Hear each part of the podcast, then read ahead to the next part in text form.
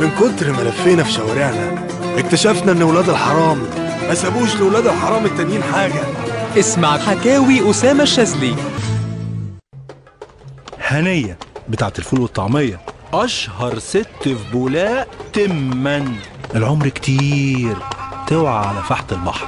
الحالة الاجتماعية أرملة. جوزها مات أيام ثورة يوليو 52 ولادها خمسة كلهم ماتوا بسبب الشيخوخة. أحفادها 12 أصغر واحد عايش فيهم طلع على المعاش من سنتين. هنية بسم الله ما شاء الله لسه بصحتها. لا عندها زهايمر ولا ما بتقدرش تتحرك زي الأصغر منها ب 30 سنة.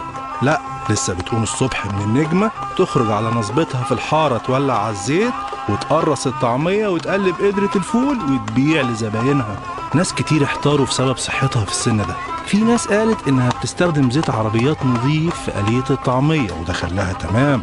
ناس تانية قالت لا دي من كتر أكل الفول المسوس بقى عندها قدرة جبارة في تحمل الأمراض.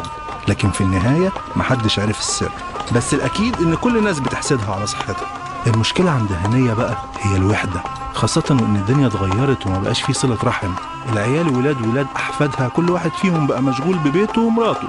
أما أحفادها فنصهم مات ونصهم ما بقاش قادر يتحرك ويزورها. علشان كده هنية فكرت وقررت تبعت في بريد الجمهورية في باب أريد زوجا.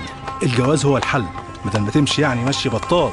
وكتبت في الإعلان ده عروس ذات مال وجمال بيضاء اكلح لونها بفعل الزمن ترغب في زوج متدين يرعى الله في بيته وأسرته. الشروط الخاصة لا يزيد سنه عن خمسين سنة. آه ما هي هنية مش عبيطة عشان تتجوز واحد تشتغل له ممرضة. هنية عايزة تدخل دنيا بعد ما فشلت تخرج منها.